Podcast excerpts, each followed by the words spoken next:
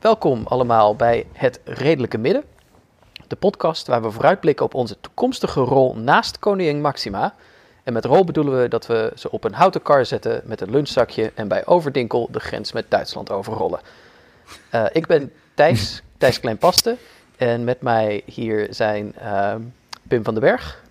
Hallo. En Jaap Stronks. Present. Hartstikke mooi.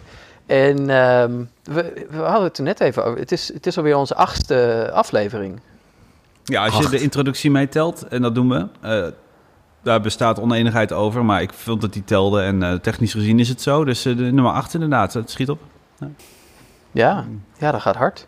Ja, Straks wordt het nog... We zijn 8 afleveringen diep en nog steeds kunnen mensen Thijs en mij niet uit elkaar houden. Afgelopen week heeft een recensie mij ook weer een uitspraak van Thijs toegedicht. Ik zeg helemaal niet dat soort domme dingen. Ik ben geen Thijs, ik ben Pim. Ik ben eigenlijk wel heel blij dat ik daar gewoon steeds mee wegkom. Dit is Thijs. Met dat ik dus hele maffe dingen kan zeggen en dat Pim daarvan de schuld krijgt. Ik heb hier de beste deal, vind ik. Dit verklaart waarom jij populairder bent op Twitter dan ik. Overigens, een groot verschil tussen jou en mij, Thijs. Mm-hmm. Ik was vandaag op stap met een goede vriendin van mij, Lauren.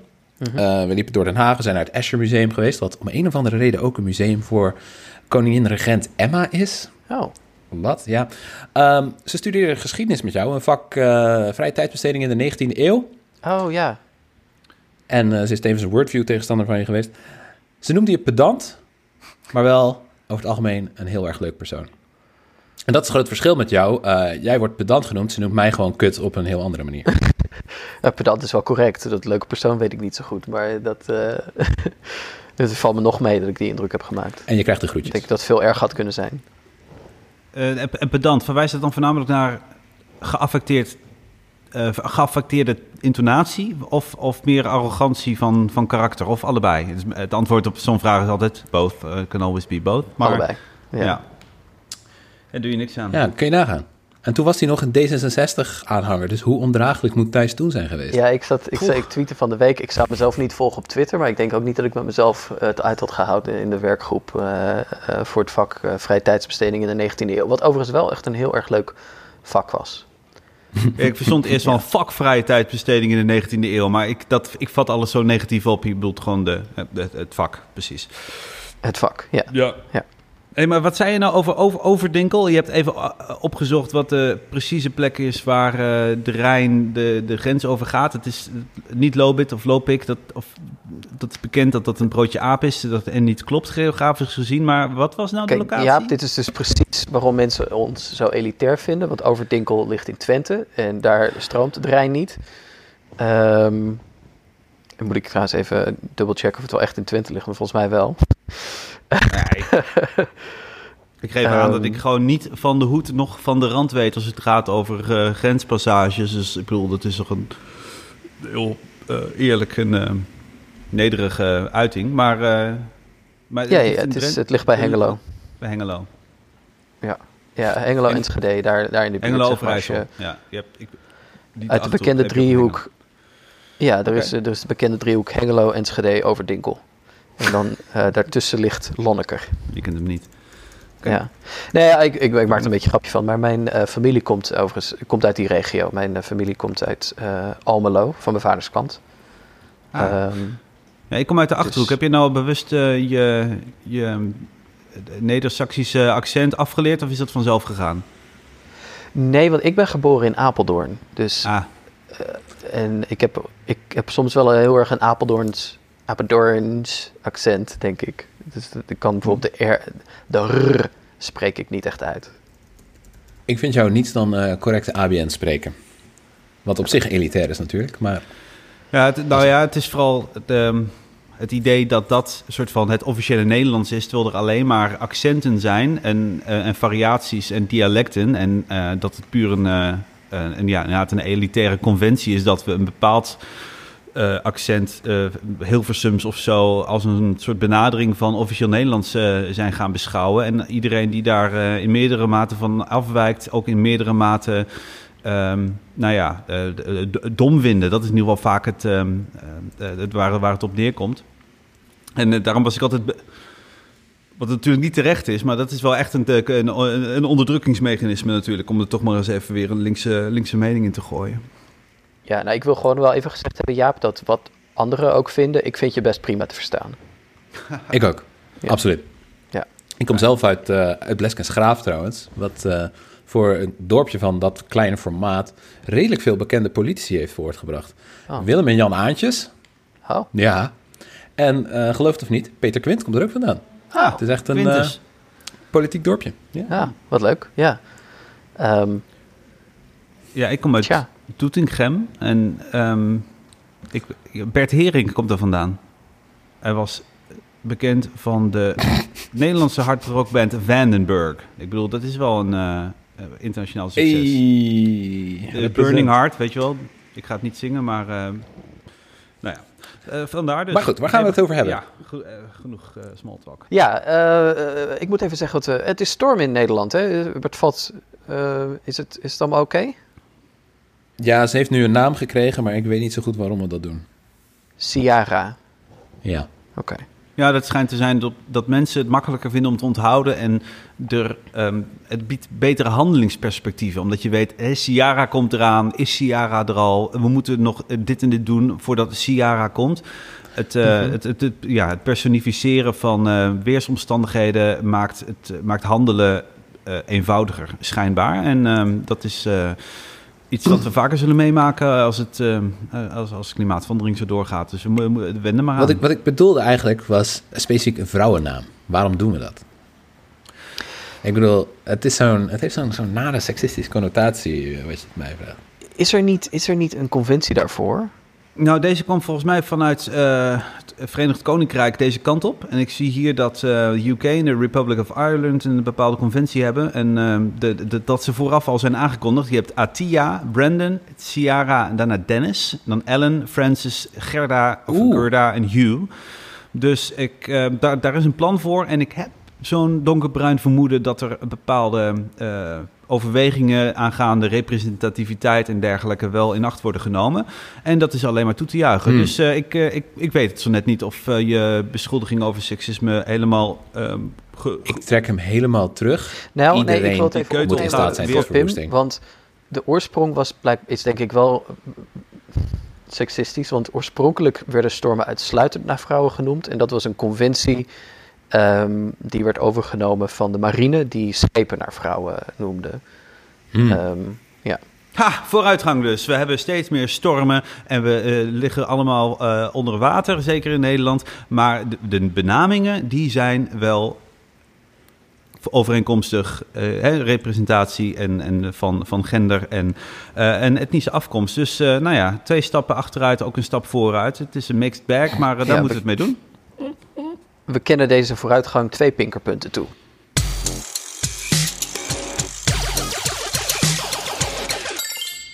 Laten we beginnen met waar we het over gaan hebben.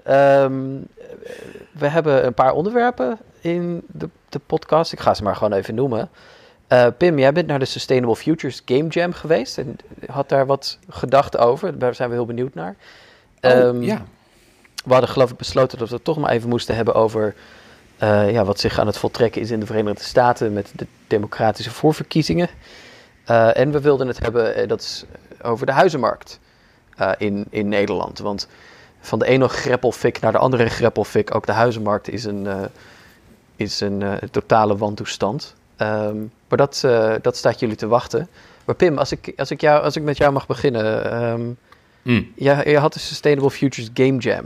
deze week. Ja, deze week organiseerde de Hogeschool voor de Kunsten Utrecht en de Universiteit Utrecht een samenwerking waarbij een hele rits studenten in groepjes een week kregen om voor bepaalde opdrachtgevers, dus denk aan de gemeente Utrecht of de universiteit zelf of gamejournalisten, kregen ze een week om een game te bedenken met een bepaald utopisch duurzaamheidsvooruitzicht.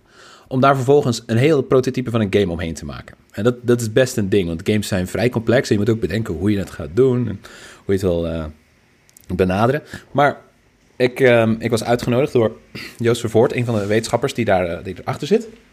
Even een hoesje doen. En dat was mega inspirerend, want dit zijn, laten we zeggen, tweedejaars, derdejaars studenten die dan echt... Ik stond ervan versteld hoe divers en radicaal hun ideeën waren. Je had bijvoorbeeld de game die heet Harm to Table. Die won ook de hoofdprijs die week. En dat gaat dan over, in de eerste helft van de game beweeg je door een supermarkt en moet je zo snel mogelijk een bepaald boodschappenlijstje afwerken. En dan kan je afwegingen maken of je voor goedkopere producten gaat en binnen een bepaald budget blijft. En dan krijg je, als ik me goed herinner, meer punten. Of je gaat voor duurzamere en daarom ook duurdere producten. En afhankelijk van hoe je die ronde maakt, dat heeft weer invloed op de tweede helft van het spel, waar je dus een boerin in Honduras speelt.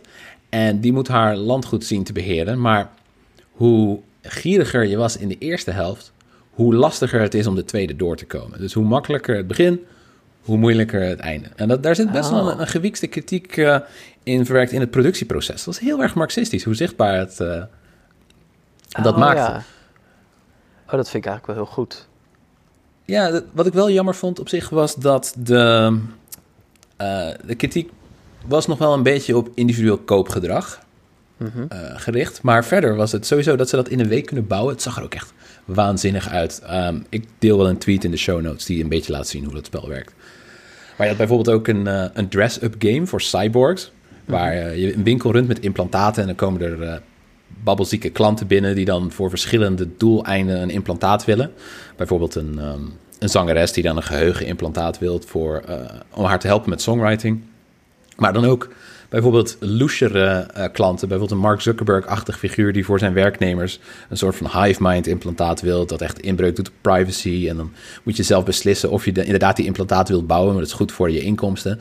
En je wordt dan vervolgens weer geconfronteerd met de gevolgen in het nieuws. Dat waren echt waanzinnige ideeën. Met echt zoveel verschillende mensen die daarin bij betrokken zijn en ook die je vervolgens weer terugziet in de game zelf. Ik wil graag even kijken hoe leuk dat was. Waarom is dit belangrijk? Nou, twee dingen. Het eerste is dat het studenten die worden geleerd eigenlijk om echt utopisch en radicaal te denken, wat een vaardigheid aan zich is, om je echt los te weken van de bestaande wereldorde en ideeën te gaan bedenken die totaal anders zijn en die je liever zou zien. En het mooiste is, het tweede nog wel, is dat met de unieke eigenschappen van games gebeurt. Want we zijn eigenlijk nog een beetje aan het verkennen hoe games werken en wat games kunnen. En als je dus lekker gaat experimenteren daarmee, dan breek je als het ware die verbeelding van het hele medium open. En niet alleen dat, omdat games zich nog erg lenen voor vormexperimenten, zijn ze ook eigenlijk heel erg geschikt voor dat soort ideologische experimenten. Dat is een heel coole samenwerking. Ja, ik zit zelf... Ik ben helemaal niet... Ik ben geen grote gamer, maar ik speel af en toe wel eens wat. En een van de laatste spellen die ik echt helemaal kapot heb gespeeld was Legend of Zelda Breath of the Wild. Vond ik heel gaaf. Eigenlijk het enige wat ik zou kunnen zeggen dat wel progressief was daarin, dat me opviel, was dat... je moet allemaal gerechten koken, hè, om schade die je hebt opgelopen tijdens die gevechten te herstellen. En het viel mij op dat vegetarische gerechten veel effectiever je stats, zeg maar, boost gaven dan de vleesgerechten. Wat ik eigenlijk al heel leuk vond. Dat, zeg maar, dat je dat hele spel eigenlijk het best kon spelen door vegetariër te worden. Ja, zo kun je wel... Zo had bijvoorbeeld de Game Jam ook een manier om subtiel goed gedrag te belonen.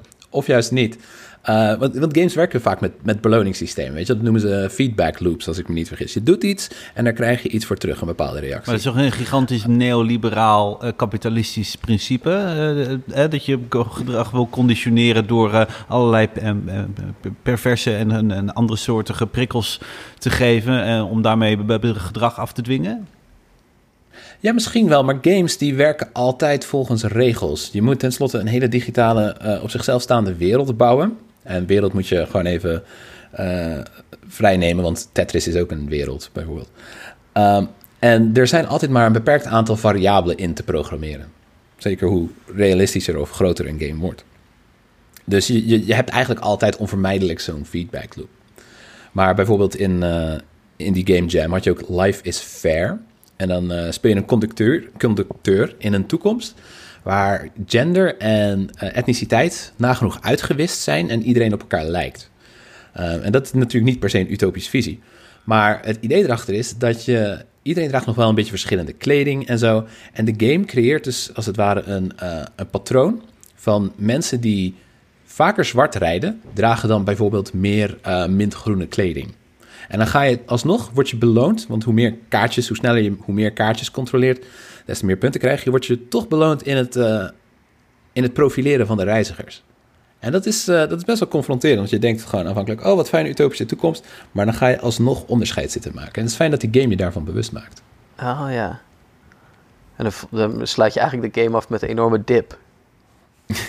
Maar je kan dan ook uiteindelijk, als je dat doorkrijgt, dan wil je eigenlijk gewoon niet meer kaartjes controleren, tenzij je een enorme woud bent. En niemand zou een woud moeten willen zijn. En we gaan er ook enigszins vanuit dat de mensen die dat spelen, die dan ook kritisch staan tegenover het controleren en profileren van reizigers. Ja, ja. Ik vind dat wel heel interessant. En je had ook als je het leuk vindt om nog even over door te gaan, je had een stuk geschreven recent voor Vrij Nederland. Nee, is niet correct, voor de Filmkrant. Ja. Over dat games eigenlijk te visueel aantrekkelijk zijn, te mooi, en in die zin niet goed. Je had het daar ook over Breath of the Wild. Ja, het idee erachter is dat games zijn een redelijk precaire markt. Het is heel duur om games te maken en daarom ook vrij risicovol. Dus er zijn zeker grotere uitgevers en ontwikkelaars, die zijn redelijk afhankelijk van het succes van hun product. En je hebt zo bijvoorbeeld een gamewetenschapper, Ian Bogost, die beargumenteert dat games eigenlijk zwaar werk zijn. Je moet een heel regelsysteem leren, je krijgt een hele wereld voorgeschoteld. En dat kan intimiderend zijn. Dus wat games doen om jou te binden, om jou aan het spelen te houden, is het zo overweldigend en idyllisch en prachtig en kleurrijk mogelijk te maken. Maar het grappige is, daarmee wekken die games enerzijds een indruk dat ze groter en magischer zijn dan dat ze zijn. Want je loopt eigenlijk vrij snel tegen de grenzen van een gamewereld aan. En anderzijds is dat een en al eenheidsworst. Weet je wel, er is geen ruimte voor een lelijke game in de markt, in een vrije gamemarkt, omdat dat te veel mensen zou afschrikken. En idealiter heb je daarom wat meer steun voor games als een kunstvorm, wat meer zekerheid, zodat er ook meer ruimte bestaat voor verbeelding van de lelijkheid. Ik vind het wel interessant wat je zegt, Pim, met name over die lelijkheid. Maar wat moet ik me dan... Want ik weet niet, ik heb ook wel games gezien waarvan ik denk, ja, er is hier toch een soort lelijkheid in de game. Al is die lelijkheid dan toch ook weer heel esthetisch. Of je het nou hebt over Death Stranding, die nieuwe game. Of dat je het hebt bijvoorbeeld over... Ik was recent weer Skyrim, is al een oudere game, aan het spelen. Vind ik ook 2011. Ja, maar weet je dan... Ja, je loopt wel door een soort landschap waarvan je denkt, ja, als ik hier zou lopen, dan zou ik heel modderig worden. Ik vind het niet per se... Maar dat is niet de lelijkheid die je bedoelt. Nou, we hebben het eigenlijk over de potentie om te vervreemden. En dat is nog heel erg nauw momenteel. Bijvoorbeeld van literatuur vinden we niet gek als het ons uitdaagt en ons op afstand houdt of dwingt bijvoorbeeld. En hetzelfde geldt voor films en tegenwoordig zelfs veel series. Zelfs al verwachten ze dat je een heel seizoen binget. Maar bij games is dat nog niet, in de populaire kring in ieder geval, niet heel erg verkend. Maar de afgelopen jaren merk je wel dat er heel erg tegen die grenzen aangeduwd wordt. Is dat ook een verklaring voor bijvoorbeeld in ieder geval het streven van bijvoorbeeld zo'n indie shop... die dan met die playdate komt, met zo'n een zwart-wit scherm. Dat doet denken aan Game Boy-era, zeg maar. Wat wel in ieder geval wat enthousiasme weet op te wekken. Waarmee je met zo'n hendeltje dan een figuurtje moet voortbewegen. En ik ben heel benieuwd wat er uit gaat komen. Maar toch een beetje gebaseerd uit het idee dat het plezier van een spel voortkomt uit de botsing met de restricties die worden opgelegd en de keuzevrijheid die dat dan, of de beperkte keuzevrijheid die dat dan creëert, waardoor je juist, Ik kan niet helemaal de vinger erop leggen, maar jij begrijpt hopelijk waar ik ongeveer naartoe wil. En dat misschien de toegenomen mogelijkheden van moderne games en de oneindige werelden die je daar kan creëren en de oneindige mogelijkheden die dat biedt. Het ook juist moeilijker maakt om een leuke spelervaring te realiseren. Absoluut. Hoe duurder en hoe groter en hoe realistischer en complexer games worden, des te minder ruimte ze eigenlijk laten inderdaad voor verbeeldingsvrijheid. Als je een game maakt die puur op tekst werkt, is het heel makkelijk om daar talloze variabelen in te creëren. En het nadeel is ook, we hadden het net een beetje over marktwerking, als je een game heel erg duur maakt, nogmaals, wordt het dus echt een investeringsrisico. En dat zie je dan ook terug in de representatie. De meest voor de hand liggende doelgroep voor games zijn nog altijd jonge witte mannen. Dat is een leugen natuurlijk, dat is helemaal niet meer zo. Maar daarom zou een enorme game als Red Dead Redemption 2... of The Legend of Zelda Breath of the Wild of Grand Theft Auto 5... daar zal altijd de hoofdrolspeler een witte man zijn, omdat je daar zelf in terugziet. En dan zijn er uitzonderingen, maar over het algemeen betekent dat dan aantrekkelijke witte vrouwen. Lara Croft is het voorbeeld van die uitzondering. Ja, en dus als je games daardoor... als je games dus inclusiever wilt maken, dan moeten ze dus ook lelijker kunnen worden. En dus ook moet er ook meer steun bestaan voor kleinere projecten en meer creatieve vrijheid. Want anders blijft het een beetje die helle put waar witte mannen de dienst uitmaken en anderen proberen weg te pesten. Maar daar gaat hopelijk Sander Philips het snel nog over hebben. Ja, we moeten niet het gras voor de voeten van volgende uitzendingen wegmaken. Of wegmaaien, sorry.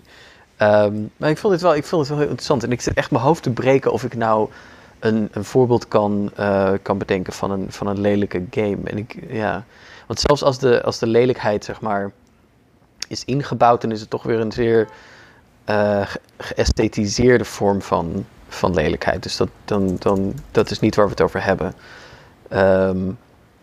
Ja, ik vind dat... We komen er vast nog op terug. Ik heb besloten in ieder geval het mezelf makkelijker te maken. Wat ik me vroeger altijd al had voorgenomen van... weet je, als ik nou gewoon net doe alsof de laatste generatie gameconsoles er niet is... dan kan ik ook veel goedkoper gewoon op dat moment gewoon de PlayStation 2 kopen... terwijl de 3 al lang uit is. En ik heb nu dus nog steeds een PlayStation 3. En mijn kinderen die vinden dat al heel wat. En ik heb gewoon een redelijk recente FIFA gekocht... En binnenkort... Ze zitten aan de Minecraft. Ja, dat valt vrij tegen. Maar Minecraft is volgens mij wel echt tof. En biedt ook... daar ben ik benieuwd wat jij ervan vindt. Maar de mogelijkheid om allemaal werelden te bouwen en zo. Mm-hmm. Dus ik heb gezien dat voor een tientje ook verkrijgbaar is voor de PlayStation 3. Het scheelt me waarschijnlijk fortuinen aan aanschafprijzen voor consoles en schijfjes of downloads... die dat anders met zich mee had gebracht. En kunnen ze daar voorlopig nog mee hun lol op. Mm. Maar, ja, maar dat is misschien wel... ik bedoel, ik doe maar wat. Maar wat zou jij aanraden? Misschien zijn er meer luisteraars die af en toe nog gamen zoals ik. Ik koop iedere keer wel de laatste Grand Theft Auto. Maar voor de rest laat ik het over het algemeen links liggen. En ik doe zeg maar als oude lul die ik inmiddels ben... Scrabble, de Wordfeud op mijn iPhone... Maar ik heb nu kinderen en ik wil niet in die hele gamercultuur... waarin ze oorlogjes gaan naspelen en hele dagen op zo'n apparaat doorbrengen.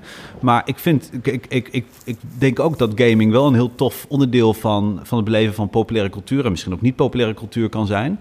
En ik heb kinderen, de oudste is 8. Hoe ziet het ecosysteem eruit? Wat raad je dan aan? Als je je misschien net als meer luisteraars een beetje buiten de gebaande paden wil begeven... maar wel op een serieuzere manier je in games wil verdiepen. Dat is een hele goede vraag. De mobiele gamesmarkt is heel erg aantrekkelijk voor die doelgroep ook. En daar zit heel veel... een hele brede verbeelding in. Maar je zet me een beetje on the spot, want ik heb natuurlijk al...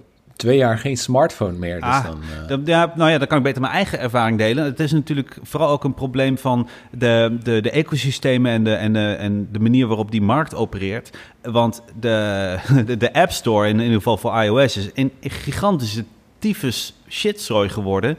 Omdat, er werd wel veel in geïnvesteerd, maar er moet natuurlijk ook geld aan verdiend worden. En het is natuurlijk bekend dat Dat daar sinds de introductie van verdienmodellen waarbij je in-app betalingen kunt doen. Eigenlijk wat je in de grotere games met lootboxes hebt, dat je eigenlijk... het is pay to win. Je moet betalen om eigenlijk te kunnen winnen. In plaats van dat het een eenmalige aanschaf is en dat je kan betalen. Maar je loopt op een gegeven moment tegen... Het is een fenomeen dat je dan tegen grenzen aanloopt en eigenlijk moet betalen om te kunnen blijven spelen. En dat is met micropayments op al die mobiele games natuurlijk nog veel erger geworden. Maar... Daarom besloot Apple eigenlijk, want die voelde de bui ook al hangen. Die zag dat ook uiteindelijk tot ontevreden klanten leidde en heel veel klachten. Weet je wat, we gaan voor €5 in de maand kun je dan gewoon lid worden. Dan kun je onbeperkt een bepaalde afgebakende serie games spelen. En er zaten best aardig leuke tussen. Maar ik heb het even geprobeerd, maar het was...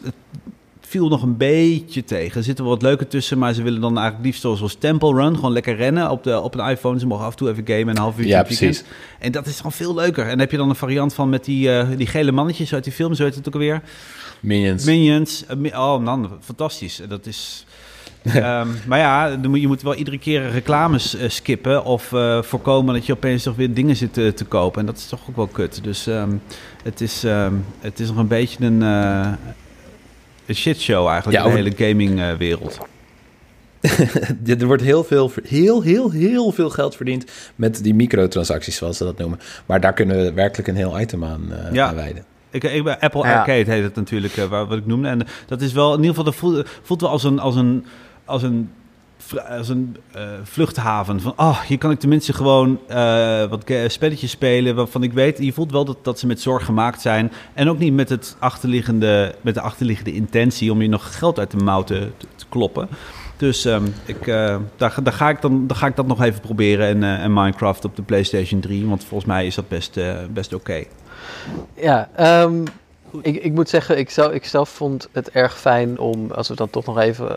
over de utopie hebben, dat ik uiteindelijk in Zelda Breath of the Wild wel mijn eigen huis kon kopen. Want dat kan ik nog steeds in het echte leven niet.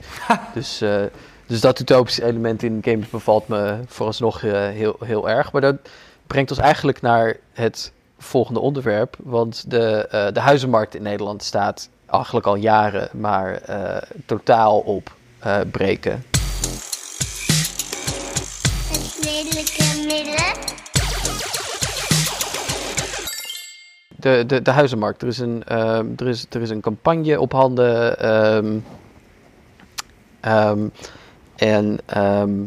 In feite begint eindelijk de politiek ook een beetje wakker te worden dat die huizenmarkt zo niet langer kan. Maar Jaap, jij werkt aan een campagne, is dat correct? Ja, er is iets in voorbereiding. Maar er zijn meerdere dingen, denk ik, in Nederland in voorbereiding... om eindelijk die huizenmarkt aan te pakken... omdat het gewoon zo niet langer kan. Mm-hmm. Het is bekend dat zowel de huurprijzen als de hypotheekprijzen... of de huizenprijzen de pan uitreizen. En mm-hmm. Dat rijmt. Ja, dus zal ik een korte... overview geven, wat volgens mij... ik had zelf namelijk niet helemaal door wat nou eigenlijk het probleem was... behalve dat door marktwerking de huizen duurder worden en de huurprijzen ook. En dat door de woningcorporaties op de een of andere reden ook eigenlijk dan te weinig doen. Maar ik had niet zo'n zicht nog op de machinaties die daar eigenlijk voor zorgden. Maar ik denk dat ik nu een klein beetje een idee heb... die gaat ook in de show notes een aantal artikelen van hoe heet die? Cody Hoogstenbach. Hoogstenbach, ja. Ik wil zijn naam ontglipte me eventjes. Er zijn hele goede artikelen om door te nemen. Maar het idee is volgens mij dat vooral sinds eind jaren 80 denk ik echt bewust is ingezet op het promoten van woningbezit en ook de marktwerking. Mm-hmm. Dat het ook symbool is gaan staan voor goed burgerschap en onafhankelijkheid. En echt in verkiezingsprogramma's, met name van CDA, die dat daar ook heel erg mee te koop liep. Dat je ook echt, men verwacht ook echt dat als je eigen huis hebt, dan ga je ook je stoep schoonvegen en zo. Maar er werd gewoon ook bewust gestart met de echte uitholling en afbouw van de hele sociale huurvoorraad. En sinds die tijd, het aantal sociale huurwoningen is ook gedaald van 40 naar 30%. En ja, dat werd allemaal recent nog erger door die verhuurdersheffing. Dat is al zo'n ding wat je even moet weten. Dat is eigenlijk gewoon het...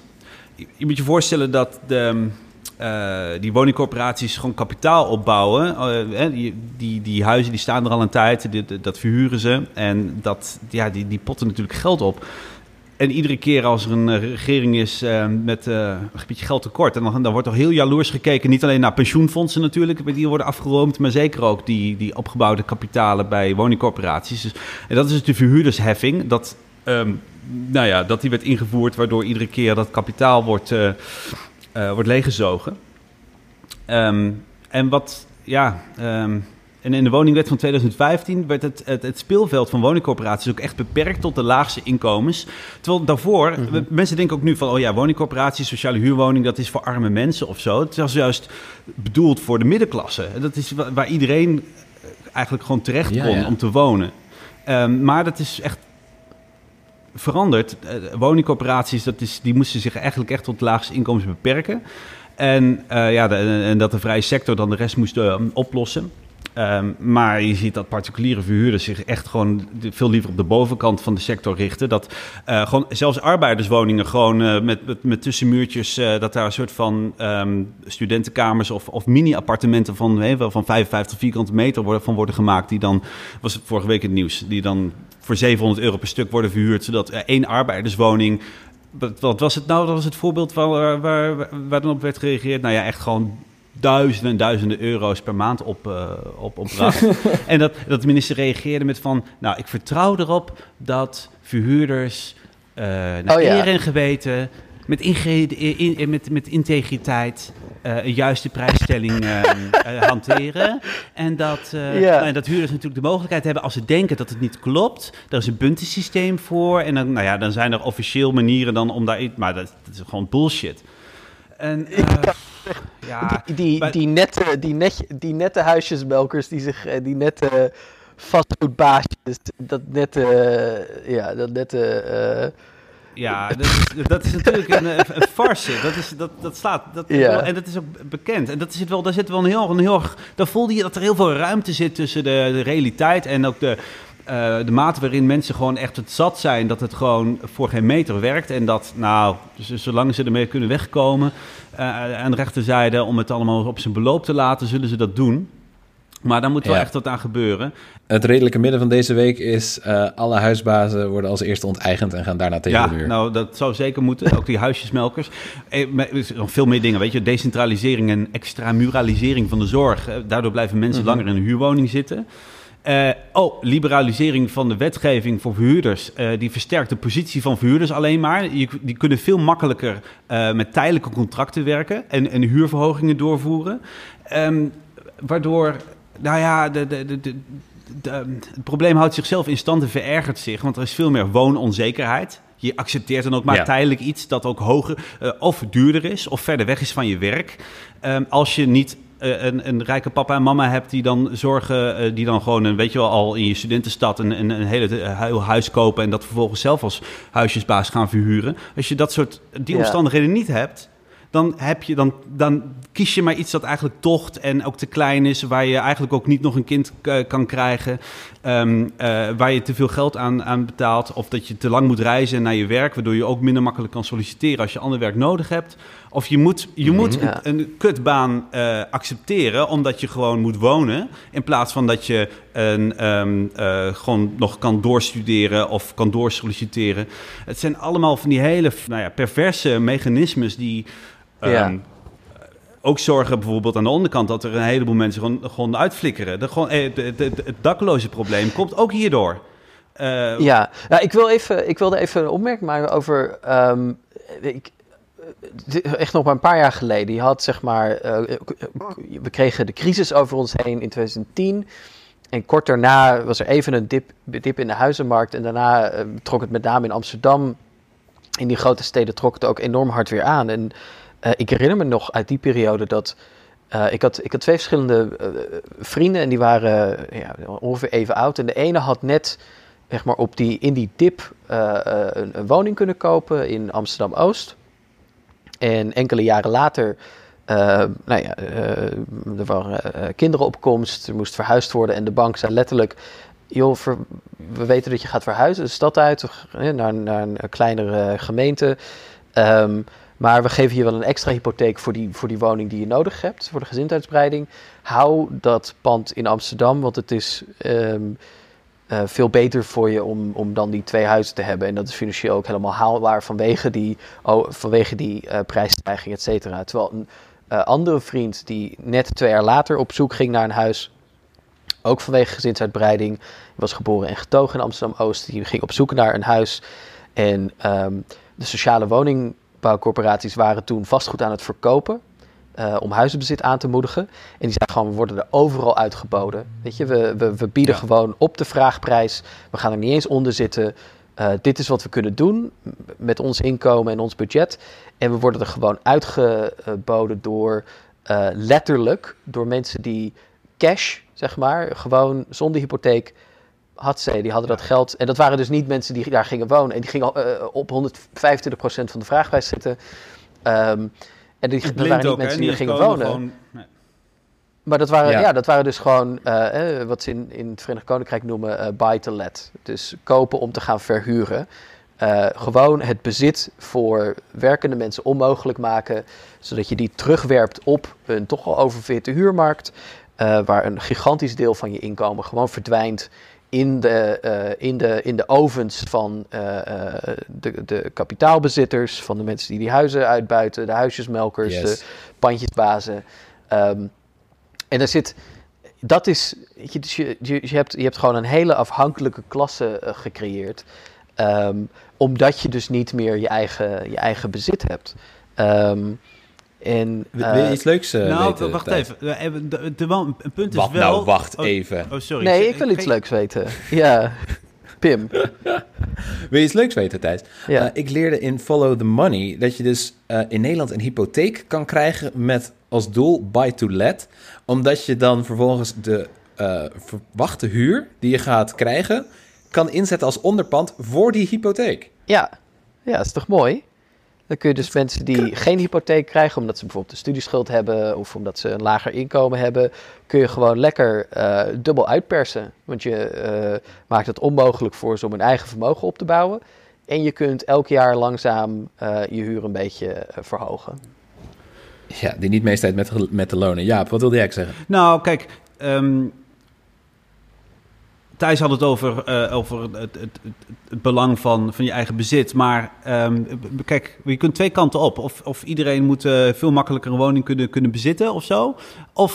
Maar dat heb ik ook gewoon onder meer van Cody Hoogstenbach dat inzicht. Eigenlijk moet er gewoon ervan af dat mensen gewoon een eigen... Dat het ideaal van een eigen woning nou zo wordt geïdealiseerd. Want het heeft ook heel veel nadelen. En sterker nog, als je er gewoon even aan de tekentafel zou gaan zitten, of moet gaan bedenken wat een goede oplossing is eigenlijk het revitaliseren van het hele idee van volkshuisvesting, van sociale woningbouw. Niet voor de onderklasse, maar voor de middenklasse. Het stigma op een huurwoning, dat iets is voor arme mensen en dat een koopwoning je ticket is voor de middenklasse en een succesvol en geslaagd leven en een appeltje voor de dorst. Dat klopt niet. We zouden weer moeten dromen over wat een goede volkshuisvesting vermag. Dat niet alleen maar adequate woningen zijn, maar zoals het ook begonnen is, betere woning dan wat de vrije markt kan doen. Een visie over hoe moeten we duurzaam wonen? Hoe lossen we op dat we kunnen blijven wonen waar we willen en hoe we willen? En dat op een duurzame en energie-neutrale manier geschiet. Want de vrije markt maakt er een potje van. Dus, en het stigma dat het idee dat een eigen woning zo goed is heel kwalijk en ook pertinent onjuist. Mensen denken ook dat ze gaan ook rechtser stemmen op het moment dat ze een eigen woning hebben. Ook omdat ze denken dat ze dan omdat ze kapitaal opbouwen en voor zichzelf zorgen, dat ze dan minder aanspraak zullen hoeven maken op een sociaal vangnet. Terwijl dat niet klopt. Mensen denken dat dat zo is, maar dat is helemaal niet zo. En dus ze gaan ten onrechte rechtser stemmen, omdat ze alleen maar zijn geïnjecteerd met een soort ideologisch poepverhaal. Dus Ja, het slaat nergens op. En dat is, we moeten daar vooral niet in mee. Niet meer mensen moeten makkelijker kunnen kopen. Nee, dat moet een uitzondering zijn. We moeten gewoon zorgen voor een nieuwe, een grote visie voor volkshuisvesting. En het is eigenlijk afwachten wie daarmee komt. Want het is allemaal ook gerommel in de marge dat er een beetje aan... Ik bedoel, natuurlijk is het goed om te zeggen... dat je in je eigen huis moet gaan wonen. Hè? De bewoningsplicht die wordt ingevoerd voor alle koopwoningen, om dat huisjesmelkje tegen te gaan. Maar dat is symptoombestrijding. We moeten veel grotere verhalen gaan vertellen over hoe we kunnen wonen met z'n allen, hoe we kunnen leven, hoe we de economie kunnen regelen. Ik denk dat we hier misschien wel een eerste klein schisma hebben te pakken in de podcast. Want ik vind juist het tegenovergestelde. Ik vind dat iedereen een huis moet hebben. Hear me out.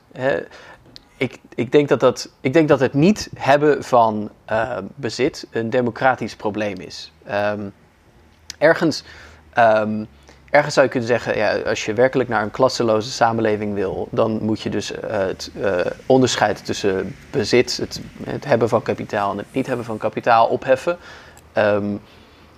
Pas dan heb je het klassenprobleem opgelost... en pas dan kun je werkelijk een vrije en harmonieuze samenleving bouwen. Maar wat ik heel erg interessant vind... is als je kijkt naar de geschiedenis... en dan hoef je niet eens naar socialisten te kijken. Dit vind je gewoon in alle heel conservatief georiënteerde... keurige liberalen van John Locke tot aan John Rawls. Die zeggen allemaal, als je niet... iets bezit in de wereld. Als je 100% afhankelijk bent van je bestaan voor het verkopen in feite van je arbeid, dan is dat een democratisch probleem. En waarom? Nou, John Locke zegt bijvoorbeeld, als je niet in de theoretische situatie, voordat een staat geboren wordt, voordat een staat gesticht wordt, voordat het sociaal contract tot stand komt, zelf iets bezit, dan is de verbintenis die je aangaat ook minder waard. Omdat je niet een soort basale onafhankelijkheid al had voor jezelf. En dus het contract wat je aangaat in feite niet een vrij contract is, maar een contract uit noodzaak. John Rawls komt in zijn latere werken min of meer tot dezelfde gedachte, waarin hij ook de visie formuleert van een soort sociaaldemocratie van huizenbezitters. Omdat hij zegt, ja... Inderdaad, als je niets hebt, stel dat jij je huurhuis uit wordt gegooid, dan heb je niets in deze wereld. Je hebt geen plek om naartoe te kunnen waar je veilig bent, waar je een dak boven je hoofd hebt. Dan is er niet zoiets als een sociaal contract, want ja, je hebt je in feite maar gewoon over hebben moeten geven aan de economische omstandigheden. En als je dit democratische probleem wil oplossen, dan moet je dus uiteindelijk naar een situatie toe waarin niemand meer... huurder is, waar niemand meer een maandelijkse smak geld moet overmaken aan iemand anders, omdat die andere persoon toevallig de stenen bezit waarin je woont, of de grond bezit waarop je leeft. En dus is... maar het is zelfs een heel libertair verhaal dit, of niet? Nee. Als je zelfs in een keurig liberaal verhaal moet je dus zeggen... je hebt geen basisinkomen nodig, je hebt een basisbezit nodig. Want je moet ergens een voldoende mate van onafhankelijkheid bezitten... om werkelijk in het vrij verkeer met andere mensen aan te kunnen gaan. Ja, ik vind het wel een heel erg liberaal verhaal. En ik ben het ook absoluut niet mee eens. Kijk, als je bedenkt dat de meeste huizen waarin mensen... heel veel huizen waarin mensen wonen... bijvoorbeeld zeker in de huizen in de binnensteden... het huis waar ik woon... dat is van 1903 volgens mij... Ik bedoel, dat is een koophuis... maar heel veel huizen in mijn straat zijn huurhuizen... Al die huizen, zeker ook de huizen in Amsterdam... waar je nu €1.500 of €2.000 per maand moet betalen voor een etage... die hebben zichzelf natuurlijk al 50 keer terugbetaald. Ik bedoel, dat is geen reden waarom dat zoveel geld moet kosten. En er is ook geen reden waarom je zou moeten bedenken... net is goed als het wel veel geld kost en mensen dat bezit hebben. Ik bedoel, want... De overheid heeft ook een recht of een plicht om te zorgen dat mensen kunnen wonen. We hebben ook een woonrecht. Daar heeft de, dat, dat... Nee, maar dat, Maar dat wil ik ook. Ik wil zeggen, er zit ook geen hypotheek meer op. Je hebt dit. Hè? Dus je hoeft helemaal... Er is geen maandelijkse aflossing. Er is geen, je gaat het ook niet verhuren aan iemand anders. Dus het is, iedereen heeft zijn eigen bezit. Je klapt zeg maar gewoon die hele basis eronder uit. Nou, kijk... basis eronderuit klappen, dat moet sowieso gebeuren. En dat op een bepaalde manier kan worden verwezenlijkt dat mensen gewoon, dat iedereen kan wonen en ook zelf beschikkingsrecht heeft over die woning, dat die er niet uitgetrapt kan worden en dat je daar zelf over kan bepalen. Dat is inderdaad nodig. Maar het is natuurlijk... Ik denk dat het ook niet per se heel erg bevorderlijk is voor de samenleving als je... door die stapel stenen te bezitten, waardoor je dus ook dat moet verkopen aan iemand anders als je weg wil. En als je bekijkt dat de samenleving natuurlijk steeds mobieler is geworden en je steeds wisselende behoeftes hebt als het gaat om een wonen, dan is het onontkoombaar dat daar marktwerking optreedt en kapitaalvorming. En dat lijkt me... Ik denk dat een vrij problematische omstandigheid gaat worden. Ik bedoel, mogen mensen ook vierhuizen hebben dan? Mag je ook vierhuizen? Nee, vierhuizen mag niet. Nee, maar volgens mij als je het op een andere... net op iets andere manier formuleert... dat je zegt, je hebt een basisaantal vierkante meters bijvoorbeeld rechtop... of zelfs als je nog... de verschillende waarden van locaties in acht wil nemen. Dat je zegt, nou, we gaan indexeren... en iedereen heeft een soort basiskrediet... voor hoeveel je dan kunt bezitten. Volgens mij moet je daar kan daar best wel een mouw aan gepast worden. Het hele idee is enkel dat je ingrijpt in het onderscheid dat bestaat... tussen bezittende klassen en de niet-bezittende klassen. De niet-bezittende klasse die in extreme mate van afhankelijkheid leeft... juist ook in Nederland. Dat laten we wel wezen. Dat in Nederland slaat zichzelf altijd op de borst dat het zo'n egalitair land is. Maar dat is absoluut een lulkoek. Ja, dus wat je uiteindelijk wil opheffen is dat kunstmatige onderscheid tussen diegenen die wel bezit hebben, wel toegang hebben tot kapitaal en de mensen die dat dus niet hebben. Dus de mensen die in extreme mate van afhankelijkheid leven, altijd zullen moeten werken, altijd zullen moeten huur betalen, altijd zich zorgen zullen moeten maken over hoe hun inkomen toereikend is om te kunnen blijven wonen. En door die afhankelijkheid ook worden blootgesteld aan allerlei straffende maatregelen. Bijvoorbeeld als je sekswerker bent, dan kun je huurhuis worden uitgetrapt. Terwijl als je niet huurt, maar gewoon je eigen bezit hebt, dan is dat alweer geen probleem. En Nederland slaat zich altijd op de borst van... we zijn zo'n egalitair land, terwijl dat is absoluut een lulkoek. Nederland doet het vrij oké als het gaat om inkomensgelijkheid. Hè. Dan kun je nog zeggen van... internationaal voor gelijkheid is Nederland helemaal niet het slechtste land. Maar als het gaat om gewoon vermogensongelijkheid... en dan heb je dus inderdaad deels om huizenbezit... dan is Nederland ineens vergelijkbaar met het land als de Verenigde Staten... Voor een deel hangt dat samen met de manier waarop wij onze pensioenen hebben georganiseerd. Ik weet dat best. Maar er is in Nederland gewoon een heel sterk onderscheid tussen een bezittende klasse en een niet bezittende klasse. En volgens mij moet je daar op de een of andere manier in ingrijpen. En dan weet ik niet... Ik zit dan zelf te worstelen met de vraag... is Jaap's idee van volkshuisvesting voor iedereen daarvoor de oplossing? Of moet je iedereen dus basisbezit geven in plaats van bijvoorbeeld een basisinkomen? Volgens mij liggen de ideeën uiteindelijk wel dichter bij elkaar dan we misschien denken. Maar het probleem is die ongelijke bezitsverhouding en de extreme afhankelijkheid die je daarmee hebt gecreëerd. Ja, maar goed, kijk, als je niet al extreem vermogend bent, dan heb je ook niet de mogelijkheid om een nieuw huis te bouwen huizen te kopen. Ik bedoel, wonen moet een recht zijn en iedereen heeft eigenlijk dezelfde woonbehoeftes. Ik bedoel, als je bedenkt dat iedereen het recht heeft om gewoon goed te kunnen wonen en dat we allemaal ongeveer dezelfde behoeftes hebben... dan is het toch... En als je daarbij optelt dat het een gigantische investering is... om te zorgen voor woonruimte, om die gebouwen te bouwen... en ook de hele planning eromheen, et cetera... dan is volgens mij zonneklaar dat het een publieke investering moet zijn om te zorgen voor woongelegenheid. En dat is ook te financieren en te regelen op een manier waarbij je niet 1.000 euro of 1.500 euro per maand moet betalen, maar ongeveer 300 of 400 euro. Dat is gewoon haalbaar, nee, maar waarom, ook voor de middenklasse. Waarom moeten we nog betalen? Het moet gewoon gratis worden. Dat kan ook, ja, zeker. Ik bedoel, dan is het gewoon... Ja, dan moet je iedereen wat meer belasting betalen. Dan is het gewoon, iedereen krijgt een woning. En dan, dat is prima. Maar ik bedoel, dat kan volgens mij alleen met een publieke bekostigde constructie, waarbij je hooguit via belastingen of via huur of wat dan ook, iedereen wel een bepaalde afdracht moet doen. Of via de belasting wordt het allemaal broekzak, borstzak met elkaar verdisconteerd.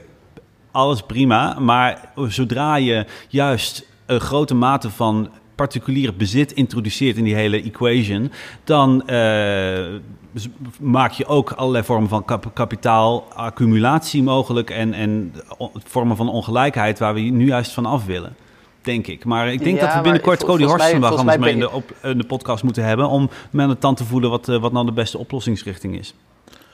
Ik denk wel dat het een blijvend onderwerp is. Maar ik denk toch, Jaap, dat je nog te veel aan het oude idee van bezit vasthoudt en niet aan het nieuwe idee. Want volgens mij, zeg maar, als je mijn plan serieus neemt, dan moet de overheid allereerst morgen alle stenen nationaliseren en gaan we het op een gegeven moment herverdelen. Hè, dus je hebt wel eerst al het privaat bezit op voordat je aan die herverdelingsvraag begint. Ja, daar heb je gelijk in. Dus daar moeten we nog misschien iets meer op inzoomen. Maar vind je dan niet dat het handig is, dat het ook een voordeel zou zijn als je veel makkelijker ook zelf van je woning af zou kunnen?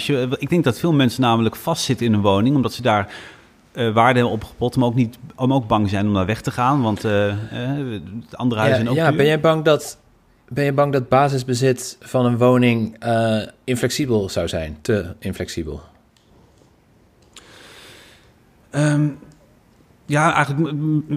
De vraag kan ik beter eigenlijk doorkaatsen naar Thijs. Van waarom zou dat bezit moeten zijn als je bedenkt dat één oplossing is, iedereen mag gewoon voor een beperkt bedrag huren, of je hebt gewoon de mogelijkheid tot via publieke constructies aangeboden woonruimtes, en waardoor je ook makkelijker naar een andere plek kan verhuizen, al naar gelang de noodzaak of wens.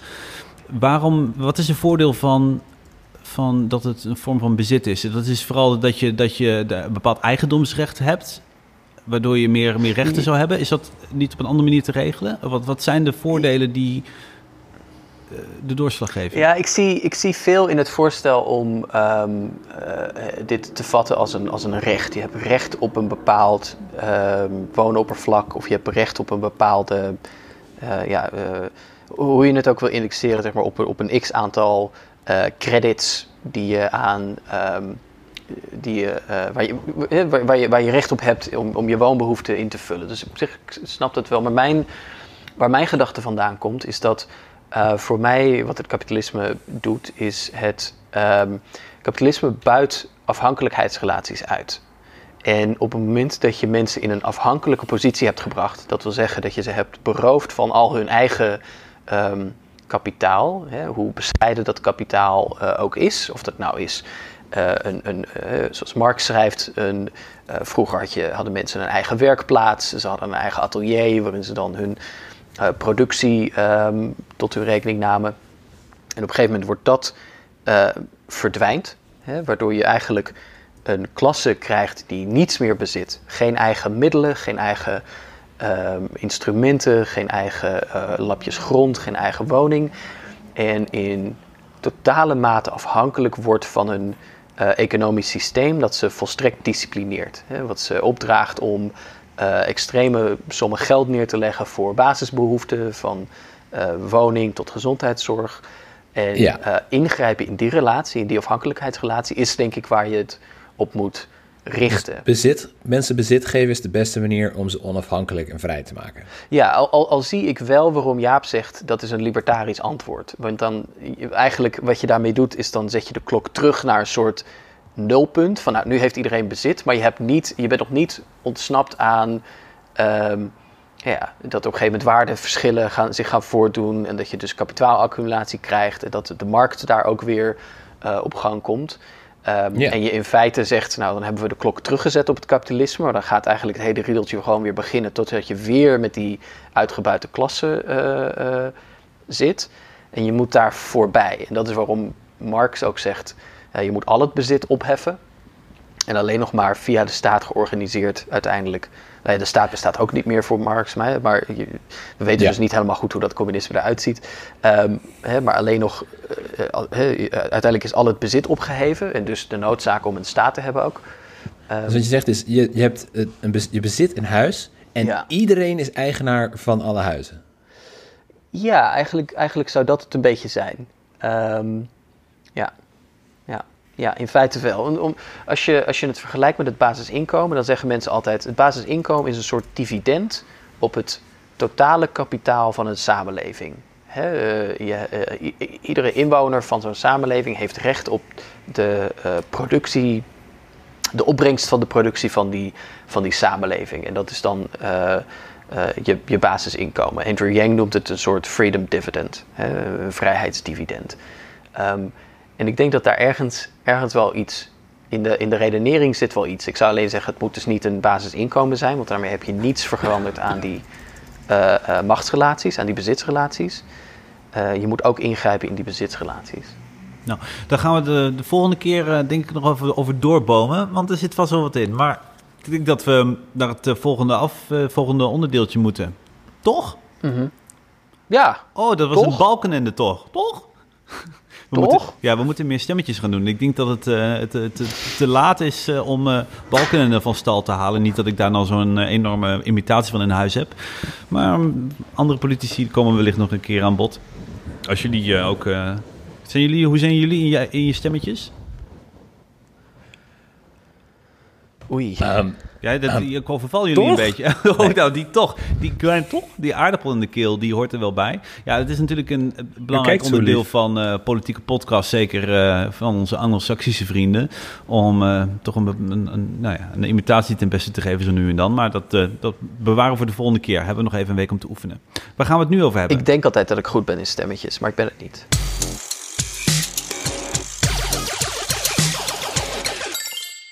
Van de ene greppelfik naar de andere. De Verenigde Staten. Dinsdag zijn de voorverkiezingen in New Hampshire. Ja, we hebben net Iowa achter de rug. En dat was, ik ga het ook gewoon een keertje zeggen, een greppelfik. Een greppelfik. Greppelfik.nl. Bezoek hem nu. Je hebt echt overal een website voor, hè Jaap? Ja, ik ben... hij redirect nu alleen maar naar een Twitter zoekopdracht op het woord Greppelfik. Maar we moeten nog iets leuks voor bedenken. Als je een leuk idee hebt voor een website, genaamd Greppelfik, stuur het in naar hetredelijkemidden@gmail.com of een DM aan @redelijkemidden. En als je een leuk idee hebt, mag je het zelf gaan uitvoeren. Maar je krijgt er een website bij. En je mag dan neem ik aan ook de URL hebben. Je mag de URL... Nou, die redirect ik. Maar je krijgt er een website bij. We gaan er wat leuks mee doen. En ideeën zijn welkom. Maar Iowa, het is echt... Oh, het nog steeds, hè? 1%, die laatste 1% van de precincts... of 0,1%, wat was het? Opnieuw. 1 precinct heeft... daarvan zijn de resultaten nog niet binnen. Het was echt hilarisch om te... Of hilarisch ook heel erg natuurlijk, maar... grappig om te zien dat de gedeeltelijke resultaten binnenkwamen... en dat alleen er waren ook die satellite caucuses... die ook wel van wat verder weg kwamen... waarvan misschien dat de reden is geweest dat het wel langer duurde... maar die waren vooral op de hand van Sanders... die enorme mobilizing campagne heeft opgezet... om nieuwe caucuses, waar mensen echt moeten komen om te stemmen... om dat op andere, ongebruikelijker... plekken te doen, zoals in moskeeën en in vooral ook in communities van vluchtelingen. Allerlei plekken waar voorheen niet zo'n traditionele caucus-bijeenkomst werd georganiseerd. En die waren op de hand van Sanders. En die kwamen wel allemaal wat laat binnen. En nog steeds is er eentje, waarvan de resultaten nog steeds niet binnen zijn. En het zal me niet verbazen als dat toevallig ook de laatste... wat is het woord van die delegates, kiesmannen... Ook dat zijn dus ook in dat opzicht wint. Want Bernie heeft gewoon die verkiezing gewonnen. Bernie Sanders heeft hem gewonnen, heeft enkele duizenden stemmen meer. En de enige reden waarom Buttigieg, waardoor het lijkt dat Buttigieg misschien wat meer van die delegates gaat krijgen, Buttigieg, is omdat een soort voodoo-wiskunde dat dan toch zo uitkomt. En we hebben ook allemaal de beelden gezien dat er dus gewoon een muntje werd opgegooid. En dat was Buttigieg dan weer de gelukkige. Buttigieg. Maar even wat er gisteren werd getweet door een lokale partijvoorzitter in Iowa, die stemming begeleidt. Die hebben dus inmiddels ook allemaal advocaten in de arm genomen die ze bijstaan. En uit een interne e-mail, en ik lees even voor. Er zijn ook dus heel veel, even als context nog, er zijn ook dus heel veel uitslagen waar gewoon blijkt dat de wiskunde niet klopt. De berekeningen op dat formuliertje, die formuliertjes die zijn beschikbaar, er zijn foto's van, die circuleren ook op Twitter. Die formuliertjes die kloppen niet. Dan zeggen ook mensen, ja, hier gaan rekenfouten gemaakt. En daardoor lijkt het alsof Buttigieg meer... alsof Buttigieg meer recht heeft of meer delegates. En dat is niet zo. Goed. Citaatje van die advocaat. De onjuiste berekeningen op de caucus berekeningen werkbladen mag niet gewijzigd worden om de integriteit van het proces te bewaken. Dus er zijn hier evidente fouten gemaakt, waardoor Buttigieg ten onrechte hier als een soort vreemde winnaar uit de kluts komt. Ook die boodschap toch beklijft bij mensen. Terwijl die helemaal die fucking caucus niet heeft gewonnen. Maar Bernie Sanders hier de winnaar is. Dit is hier gewoon een daylight robbery. Maar dan per ongeluk heeft zich voorgedaan. Gewoon door puur menselijk falen, incompetentie en de weigering om dat dan vervolgens aan te passen. Ja. En dat komt dan toevallig Buttigieg goed uit, omdat hij de overwinning had uitgeroepen. Hey, niet mijn ding stelen. Ja, Buttigieg. Ja. En, maar dinsdag zijn dus de New Hampshire primaries. En het lijkt er dus toch ook wel op dat Buttigieg een flinke bump had in de peilingen na de overwinning, of na de niet-overwinning dus, maar de overwinning die hij claimde in Iowa. En dat het toch spannend gaat worden. Maar wat erg leuk was, is dat hij in het afgelopen debat werd hij flink onder vuur genomen. En dus niet alleen door zijn directe tegenstrevers, maar echt iedereen. Iedereen haat deze man. En er was iemand die op Twitter zei, die zei van ja, er is iets heel unieks hier gaande. Want er is dus blijkbaar een reactie die alle collega-politici hebben rondom Buttigieg. Wat ook hun ideologische oriëntatie is. Ze haten hem allemaal. En ome Joe Biden heeft echt een van de meest brute campagnespotjes uitgebracht eergisteren. Yeah. Daar hebben we geluid van. Ik zal hem even de tape erbij pakken. Oh ja, je hebt je tape, ja. Ik bedoel, eerst, ik heb niet de hele spot, maar even twee stukjes. Joe Biden helped lead the passage of the Affordable Care Act, which gave health care to 20 million people. And when parkgoers called on Pete Buttigieg, he installed decorative lights under bridges, giving citizens of South Bend colorfully illuminated rivers. En dan volgen nog een paar voorbeelden en het eindigt dan met deze. Joe Biden passed the assault weapons ban through Congress.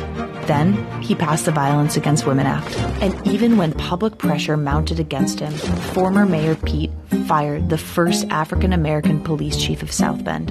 And then he forced out the African-American fire chief, too. We're electing a president. What you've done matters. Het is toch wel een behoorlijk legendarische attack ad, toch? Ja, en overigens ook terecht dat Buttigieg daar eindelijk eens op wordt aangesproken. Want dit is gewoon een enorme stinkende zaak. Buttigieg heeft daar de zwarte politiechef eruit gewerkt. Omdat hij... het verhaal is dat donors die man gewipt wilden omdat het maar lastig was. En dat Buttigieg daar dus op verzoek van donors in feite... met wat opgeklopte beschuldigingen die man eruit heeft gegooid. En hij werd daar ook eindelijk eens op aangepakt tijdens het debat afgelopen week. kritisch op aangepakt, stevig doorgevraagd door de moderator. En hij gaf daar echt een ongelooflijk glibberig lulantwoord op. En ik denk dat mijn lievelingsmoment was op het moment dat die moderator dan... die had een 1,5 minuut het antwoord moeten aanhoren.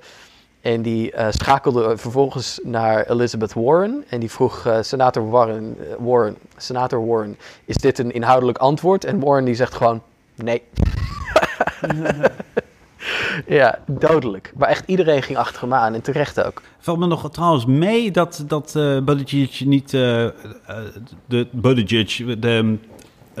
beschuldiging krijgt of de conspiracy theory achter zijn kont krijgt aangeslingerd dat het een moslim zou zijn. Het schijnt namelijk een naam te zijn met een Arabische oorsprong, omdat het een familie uit Malta komt en dat een flinke Arabische islamitische invloeden heeft. En zelfs zijn naam die oorsprong schijnt te hebben. Dat is wel heel grappig. Klopt.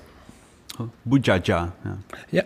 Is het waar, Thijs, dat Buttigieg de uitspraak van zijn achternaam had laten testen bij een focusgroep? Ik weet het niet, maar het zou me niets verbazen. Ja.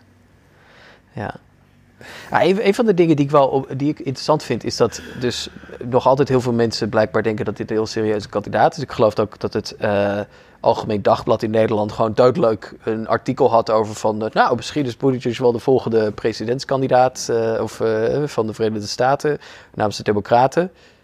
Ja, ze noemden hem de winnaar in de Rotterdamse AD. Ja, precies. Ja. Dus lees vooral niet in Nederland het AD, want je wordt gewoon verkeerd geïnformeerd. Ik had het erover met mijn partner en die zei... het is toch heel moeilijk uit te leggen aan met name wat oudere mensen... waarom onze generatie, en dan heb ik het dus over millennials... zo'n extreme hekel aan Buttigieg heeft. Erger nog dan aan iemand als Biden... of willekeurig welke andere kandidaat. Waarom Buttigieg echt het bloed onder onze nagels vandaan haalt. En ik denk dat daar wel een paar theorieën over zijn. Dus het is ook weer, dit werd heel sterk... Heel sterk gevat door Nathan Robinson in zijn artikel, zo weer bijna een jaar oud, verschenen op Current Affairs, All About Pete, waarin hij zijn memoires recenseert. Pete Buttigieg schreef zo'n politiek boek, waar Buttigieg dan vertelt over zijn tijd aan Harvard.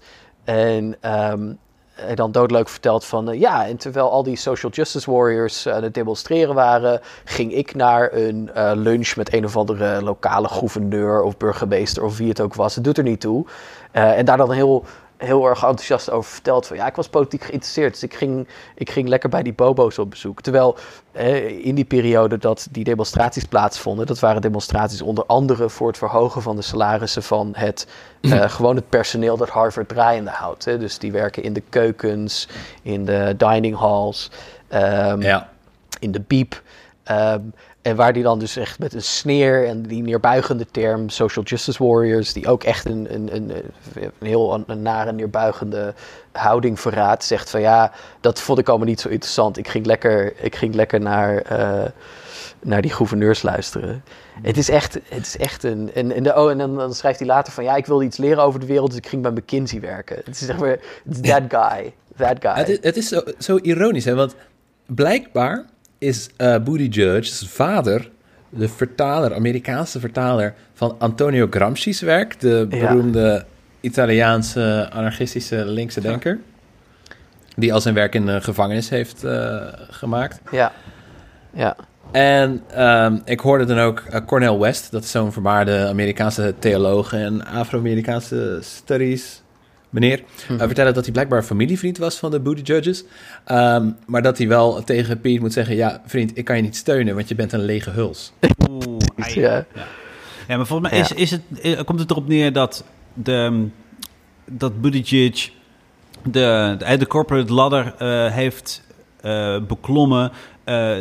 door zijn generatiegenoten naar beneden te trappen. Dat het sentiment is wat wellicht niet geheel op onwaarheid is gebaseerd. Dat het een generatie is... Ik bedoel, hij is nog wel Generation X of zo. Hij is nog wel iets ouder dan wij. Maar dat hij wel succes heeft te danken aan het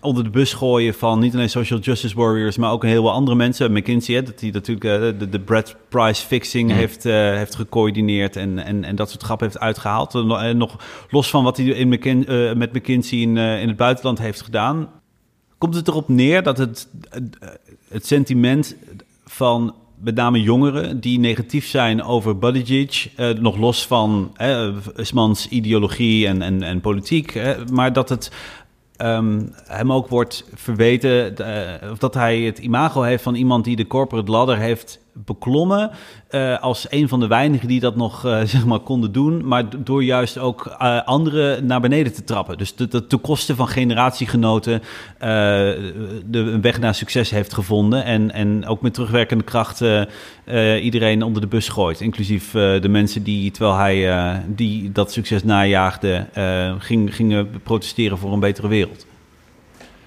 Ja, ik denk dat dat er echt in zit. Dus inderdaad nog net dat laddertje hebben kunnen grijpen. Want hij zit dus echt helemaal aan de top. Hij is echt de oudste van, zeg maar, die dat cohort millennials. Hij is geloof ik 38, zoiets is die. Dus hij zit er nog net in.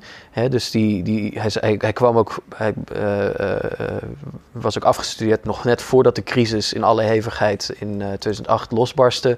En heeft het dus nog gered. Maar ik denk waar het venijn vandaan komt, is dat hij dus als generatiegenoot, hij zou beter moeten weten. Hij moet weten wat gewoon de economische werkelijkheid en de sociale werkelijkheid is voor millennials in de Verenigde Staten. Dat ze een werkelijk een schijntje van het bezit hebben dat hun ouders hadden en hun ouders voor hen. Dat hun inkomens zijn gestagneerd. Dat ze in kleine appartementen opgehokt zitten omdat ze niet kunnen kopen, dat ze gezinsvorming uitstellen, dat ze in kutbaantjes zitten en niet hoger opkomen, dat ze bezwijken onder de studieschuld. Al deze dingen die de realiteit is voor dat ze geen gezondheidszorg hebben voor zoveel millennials. En dat je dan Pete Buttigieg zegt van ja, we kunnen geen... We doen niet Medicare for All. Ik ben gewoon de next neoliberal shill. Ja. Al die dingen die jullie graag willen hebben, dat doen we gewoon niet. Dus Buttigieg is denk ik het komt het dichtst bij een pure klassenverrader. Ja, klassenverrader, dat is het. Mensen... Want hij weet het, hè? Want van alle prominente democratische kandidaten om de tegenstreven van Trump te worden, is hij de enige die geen healthcare, geen zorgverzekering biedt als primaire perk voor zijn campagnestaf. De enige die het niet doet. En je bent het ook... Nou, en hij heeft die huichelachtige zinnetjes. Ook, hè, over zijn campagnebeloftes van Medicare for all who want it. Nou, dat is het dus niet. Je moet het overigens verplicht aanbieden als je een bedrijf bent en je hebt tenminste 50 medewerkers. Moeten jullie eens raden hoeveel officiële stafleden de Buttigieg-campagne op dit moment heeft? 49? Ding, ding, ding, ding. Daarom ga ik een geluidje voor in mijn soundboard in plannen. Maar inderdaad, hij heeft er 49. Maar ze zijn van plan wel om dat op te schalen. Omdat de campagne natuurlijk een vlucht krijgt. En een nieuwe, maar dan moeten ze het volgens mij vanaf het kalenderjaar daarop. Dus door in ieder geval tot in 2020 te wachten, zit hij in ieder geval safe schijnbaar. En het is een rat. Het is gewoon echt... En het wrange is, de reden dat we het erover hebben, is omdat Joe Biden's campagne, zeker na de uitslag van Iowa, echt crashed en burned. Ja, weet je wat hij een vragensteller noemde? Hier, ik zal het laten horen. You're a lying dog-faced pony soldier. You're a lying dog-faced pony soldier. Ik had hem nog op loop staan. A lying dog-faced pony soldier. Ja, iemand tijdens een praatje met hem, zo'n town hall meeting, vroeg hem: ja, Joe, na je resultaat van Iowa, hoe kan je garanderen dat je nog die voorverkiezing kunt winnen? En nou, dat nam hij haar niet in de... En zei, ga je wel eens naar een caucus? Zij zei volgens mij ja. Ze zei, nee, ik geloof er niks van. Je gaat nooit naar een caucus. You're lying, dog-faced, pony soldier. Ik weet niet, weten jullie wat een pony soldier is? De rest snap ik op zich, maar pony soldier? Nee, ik weet het niet. Ja, volgens mij is het niet... Zei iemand niet dat het een soort term is voor een Canadese mountie? Een Canadese politie. Ja. Het is in ieder geval een denigrerende term uit 2 eeuwen geleden. Zoals Biden betaamt. Ik wou net zeggen, ja. Maar nou goed, hij rolt in ieder geval de mouwen op. Die stroopt hij op en dat gaat in ieder geval voor wat vuurwerk zorgen. En ik denk dat... maar mag dat, ik... Ja? Ja, mag ik zeggen dat ik wel vind dat in Nederland de politie te paard maar gewoon de ponypopo moeten gaan noemen dan? Ponypopo. Bij deze. Ja... Wat denk je van vuurwerk tussen Buttigieg en Sanders? We hadden deze. Oh, ik heb één clipje trouwens nog. Dan heb ik de clipjes gehad. Unlike some of the folks up here, I don't have 40 billionaires, Pete, contributing to my campaign. If we want... Hij zegt hier, hè, ik heb geen 40 miljardairs die geld geven. Dit is een clipje dat Jake Tapper aan Buttigieg liet horen. Het gaat verder. Change America. You're not going to do it by electing candidates who are going out to rich people's homes begging for money. Yeah, terecht. What do you say to that? Well, Bernie's pretty rich, and I would happily accept a contribution from him. Look, this is about making sure... Oh, wat een smeerlap. Wat een gore smeerlap. Oh, man. Ik kan hem echt wel... Nou, goed nieuws, jongen. Gadverdamme. Het is echt zo'n sociopaat, die man. Want hij roept hier nog maar weer even de... die vieze leugenachtige beschuldiging aan Sanders van hij is zelf hartstikke rijk. Ja, Sanders heeft inderdaad ook een politiek boek geschreven, net als Buttigieg. Dat verkocht wat beter dan het voor Buttigieg.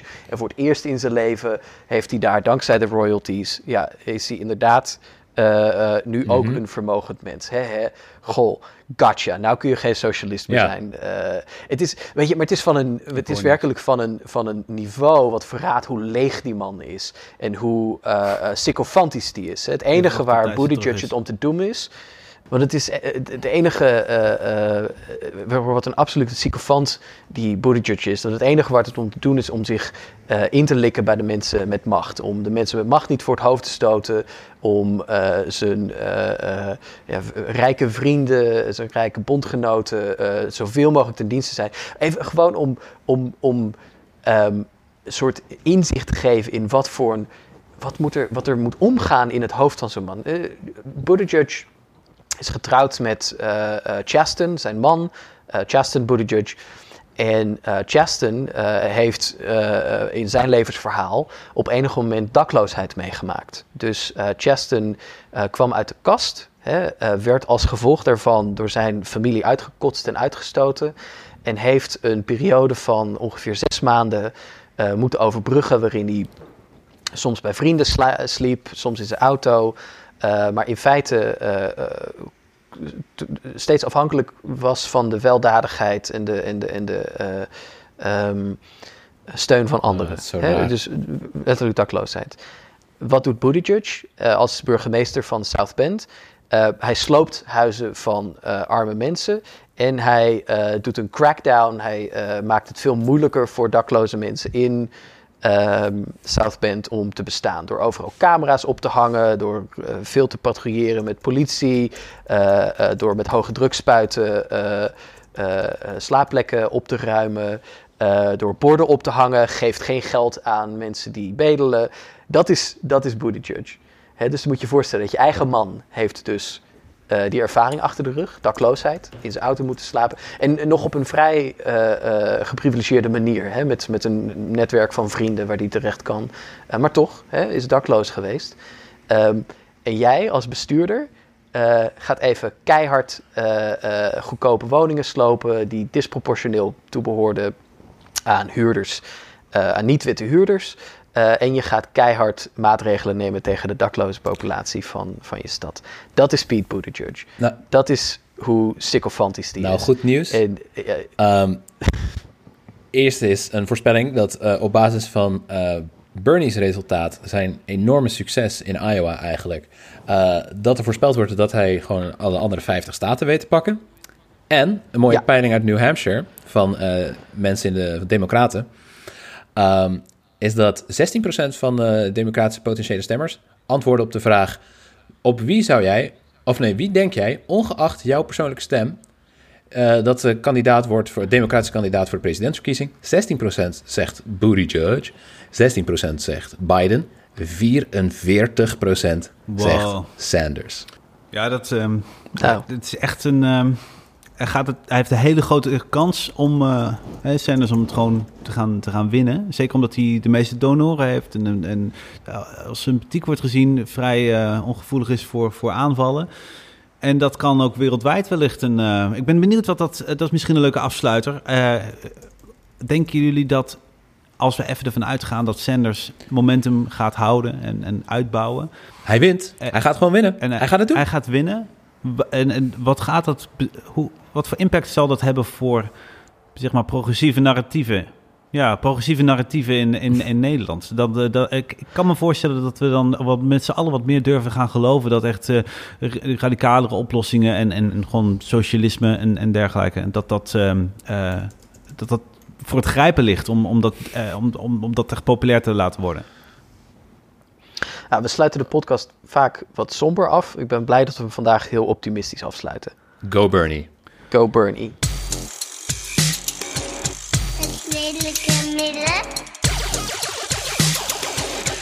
Pim, wat is jouw redelijke midden van deze week?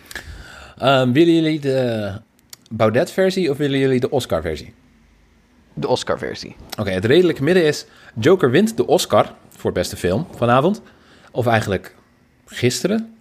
Maar iedereen die in de Academy daarvoor heeft gestemd... wordt er ook gelijk uitgetiefd. Nou, dat vind ik wel een mooie oplossing. Jaap? Ja. In het redelijk midden van volgende week... van de komende week, van deze week... Wat is het concept eigenlijk? Is het van komende week of deze week? Ja. Ja, beide. Ik was gewoon benieuwd. Ik heb niet scherp, maar ik denk dat ik er wel eentje heb. Ik denk dat het redelijke midden van de komende week... wordt de regel weer ingevoerd dat je gewoon wel weer €500 in-app aankopen moet besteden... om een enigszins fatsoenlijke mansion in Minecraft of Grand Theft Auto aan te schaffen. Maar vervolgens moeten de huidige eigenaren van dat soort optrekjes... de bouwvakkershandschoenen oppakken om hem voor jou te bouwen. En dan mag je er wel gewoon zelf in wonen. Ja, ik vind dat een lekkere blend tussen virtual reality en echte reality. Dan knoop je daar onderwerpje zo aan elkaar. En de derde en de laatste? Ja, mijn redelijke midden van deze week is dat we iedereen een gratis huis geven. Maar iedereen die deze week aan het zeiken was dat Rutger Bregman de zeespiegelstijging overdreef... en dat het dus allemaal reuze mee gaat vallen, die krijgt een huis buitendijks. Ja. Ja. Alright, daarmee zijn we aan het einde gekomen weer van onze 8e podcast. Goh, het gaat hard, dat is wel leuk. Je kunt ons nog steeds e-mailtjes sturen op hetredelijkemidden@gmail.com. Je kunt ons ook volgen op Twitter, @redelijkemidden. Of gewoon individueel. Pim kun je volgen op @bvdpim. Jaap kun je volgen op @jaapstronks. En ik ben te volgen, Thijs is dat, op @kleinpaste Thijs. We waarderen jullie feedback en jullie slagpartijen muurtje we gewoon. Dus doe geen moeite. Maar het lijkt ons leuk om met jullie in contact te blijven. En volgende week aflevering 9 dan. Precies. Tot dan. Lekker. Tot dan.